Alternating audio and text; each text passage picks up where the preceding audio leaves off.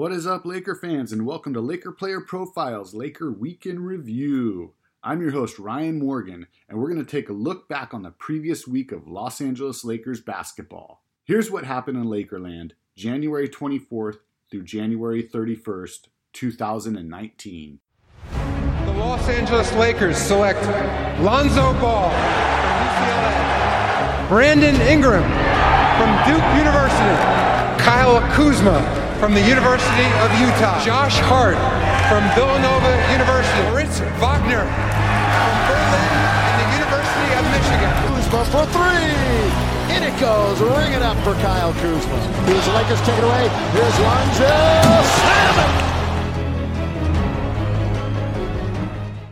On Thursday, January 24th, the Lakers took on the Minnesota Timberwolves at Staples Center. With LeBron and Lonzo still injured, the Lakers got some good news as Rajon Rondo was cleared to play after missing the previous 14 games after having surgery on his finger. The Lakers kept the game close for three quarters, but couldn't slow down the combination of Karl Anthony Towns and Andrew Wiggins. Here's Towns who can shoot the three and hits. Wild pass picked off by Towns has Wiggins ahead of the field and he puts it down. The Timberwolves outscored the Lakers by 13 points in the fourth quarter to win 120 105. Adding to the Lakers' injury woes, Kyle Kuzma was hurt when he landed on his hip early in the game. He stayed in, but was visibly slowed by the injury. After the game, Coach Luke Walton conceded there was just something not right with Kuz. But he didn't look right to me. He, he didn't look like he was moving right. Um, you know, he is he he, he truly uh, loves to compete, and I, I felt like uh, my gut was that he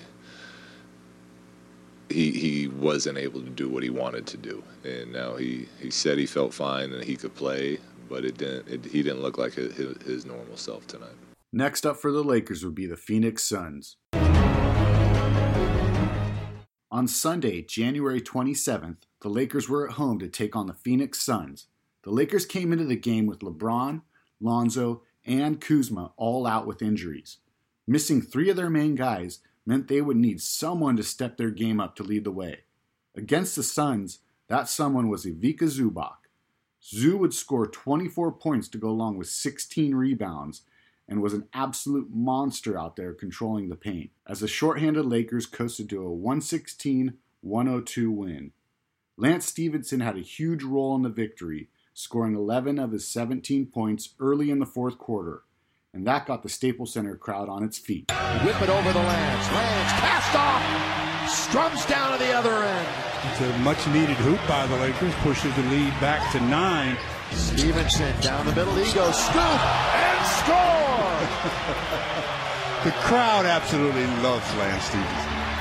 His rookie year, boy, he was OC. After January 1st this year, he's been good. Stephenson finds the loose ball, doesn't hesitate and doesn't miss. Gets it back. Bees, little look away. Lance, oh, he's got it. He was already heading down in the other way. Play it, baby. Boy, he's got a concert going right now. He's not just strumming it, he is playing it. Lance Stephenson, his teammates, all the way out on the floor to meet him. It was an all around great team effort and a much needed win, snapping a three game losing streak for the Lakers. Next up would be the Philadelphia 76ers.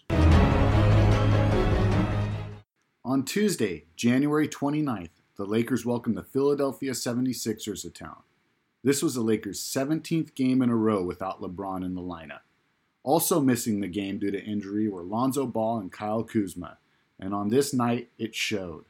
Philadelphia got off to a 39 to 20 lead after just one quarter, and the Lakers would trail the entire game, losing 121 105.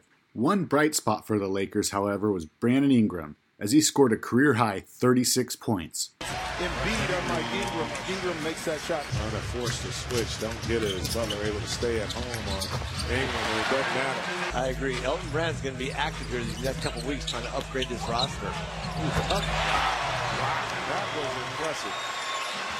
That was a strong move. Ingram right now. Brandon Ingram has made himself look real attractive on the open market with how well he has played here.